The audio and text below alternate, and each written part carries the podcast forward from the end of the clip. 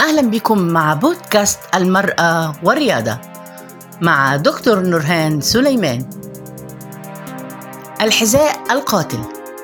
عزيزتي المرأة تقول طبيبة العظام الأمريكية هيلاري برينر والمتحدثة باسم الرابطة الطبية الأمريكية لطب الأقدام أن الحذاء العالي يرتفع إلى أعلى ويزداد ارتفاعه إلى أن ينطبق عليه ما دأب الأطباء على تسميته الحذاء القاتل.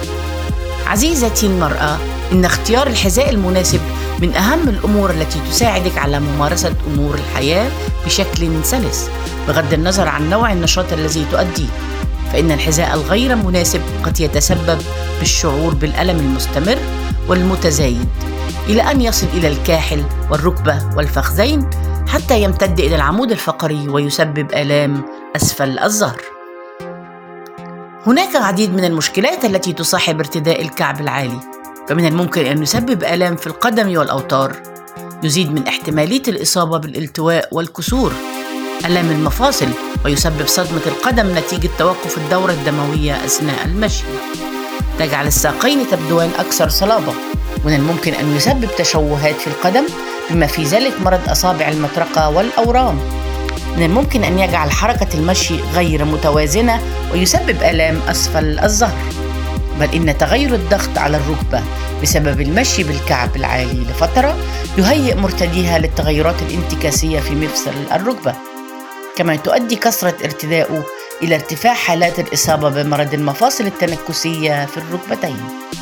الإصابة بشوكة القدم والتي هي عبارة عن تجمع عظمي داخل الكعب نتيجة زيادة ترسيب الكالسيوم أو نتيجة ارتداء الكعب العالي الذي يؤدي للضغط على كعب القدم وبالتالي ظهور مسمار القدم.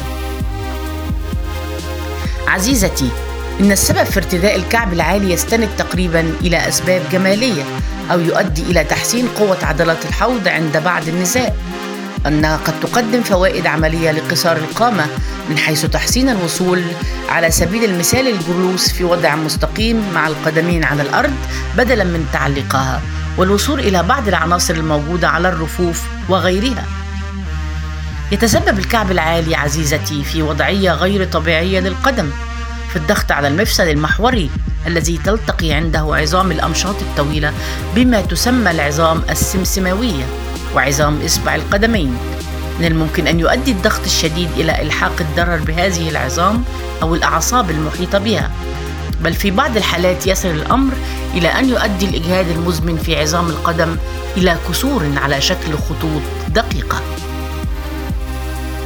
عزيزتي إن الكعب العالي للغاية من الممكن أن يصيبنا بعدد من الأضرار بداية من الالتواء الكاحل إلى الألم المزمن. كما يزيد فرصة ضعف عضلات القدم نتيجة حدوث خلل في الدورة الدموية وعدم وصول الأكسجين الكافي للعضلات مما يؤدي للإصابة بأمراض الهشاشة. سواء كنت ترتدين الحذاء بكعب عال أو كعب متوسط فإن هناك قوالب لبعض الأحذية تسبب عاهة مستديمة تتمثل في الإصابة بعقدة مؤلمة على الجزء الخلفي من الكعب. فضلا عن التهاب وتورم القدمين وألم في وتر أكيلس وهو العرقوب. وذلك نتيجة التغيرات الفسيولوجية لكل من العضلات والأوتار حول كاحل القدم مما يجعل الكعب سهل الوصول للأرض وبالتالي زيادة الشعور بالألم.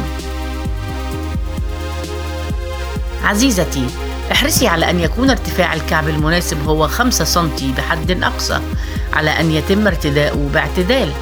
لابد أن يكون قياس الحذاء مناسبا ومتسعا بما يضمن راحة أصابع القدمين وعدم الضغط عليها. فإذا كان هناك ضرورة ما لكعب فليكن الكعب المكتنز العريض أفضل الخيارات لأنه يساعد على توزيع وزن الجسم على مساحة أكبر وبشكل متساوي مما يجعل القدمين أكثر ثباتا ويقلل من خطر التعثر. عزيزتي إن أحذية الباليه أو الأحذية المسطحة والتي يطلق عليها الفلات وتعتقد الطبيبة براينر تعقد بينها وبين المشي على ورق مقوى مقارنة في إشارة إلى أن هذه الأحذية تؤدي إلى مشاكل في الركبة والورك والظهر ويرتبط هذا الحذاء بالإصابة بحالات مؤلمة للقدمين فلا بد من وضع فرش طبي في تلك الأحذية. إليك بعض النصائح عزيزتي المرأة. ويمكن لحجم الأقدام أن يتغير مع التقدم في السن. كما يزداد قليلا أثناء الحمل. يجب المحافظة على نظافة القدمين بغسلها وتجفيفها خاصة بين الأصابع للحد من تراكم البكتيريا أو الفطريات. تقليم الأظافر بانتظام. اختيار الجوارب القطنية لتسمح للأقدام بالتنفس. تغيير الجوارب بشكل يومي. ويفضل فحص الحذاء قبل ارتدائه لضمان خلوه من الأشياء المضرة مثل الحصى وغيره. تعقيم الأحذية بعد الاستخدام وذلك بوضعها لتجف في الهواء الطلق المحافظة على تدفئة القدمين وممارسة النشاط البدني لتحسين الدورة الدموية. يجب استشارة الطبيب عند وجود آلام مستمرة وغير طبيعية. لابد من الحفاظ عزيزتي على لياقتك الصحية والدأب على ممارسة الرياضة بانتظام. إن كان لديك أي أسئلة أو استفسارات راسليني على الإيميل الظاهر على الشاشة. إلى اللقاء موسيقى وإخراج اي كي أدهم.